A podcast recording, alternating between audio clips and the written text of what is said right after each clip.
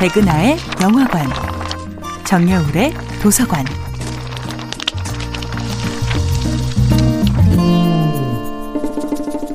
안녕하세요. 여러분과 아름답고 풍요로운 책 이야기를 나누고 있는 작가 정여울입니다.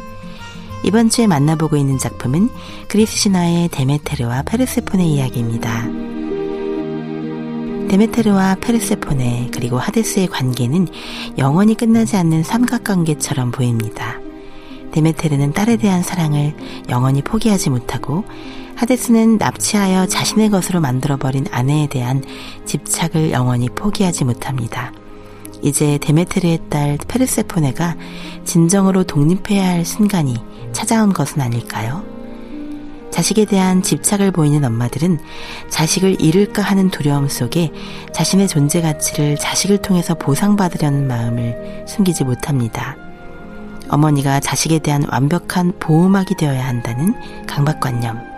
자식에게 일어나는 모든 일이 다 엄마의 책임이라는 강박관념이 마마보이를 양산하기도 합니다. 엄마 또한 독립이 필요하고 딸들과 아들들 또한 진정한 독립이 필요합니다. 우리는 결국 누군가의 딸이나 아들의 자리를 넘어 자신만의 인생이라는 새로운 드라마를 스스로 만들어가야 하니까요.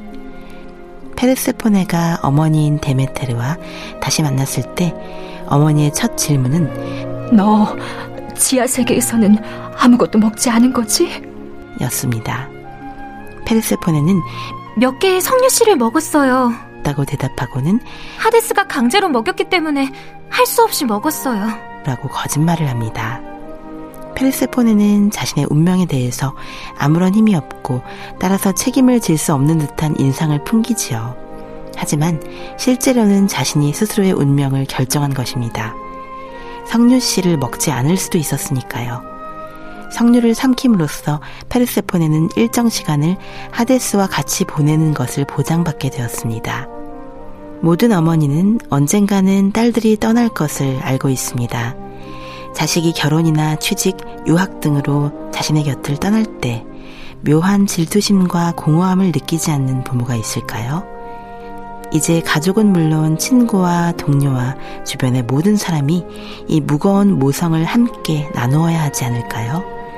엄마도 딸도 연인도 이제 서로를 향한 집착의 끈을 놓고 서로를 자유롭게 해방시키는 더 큰 사랑을 시작해야 합니다.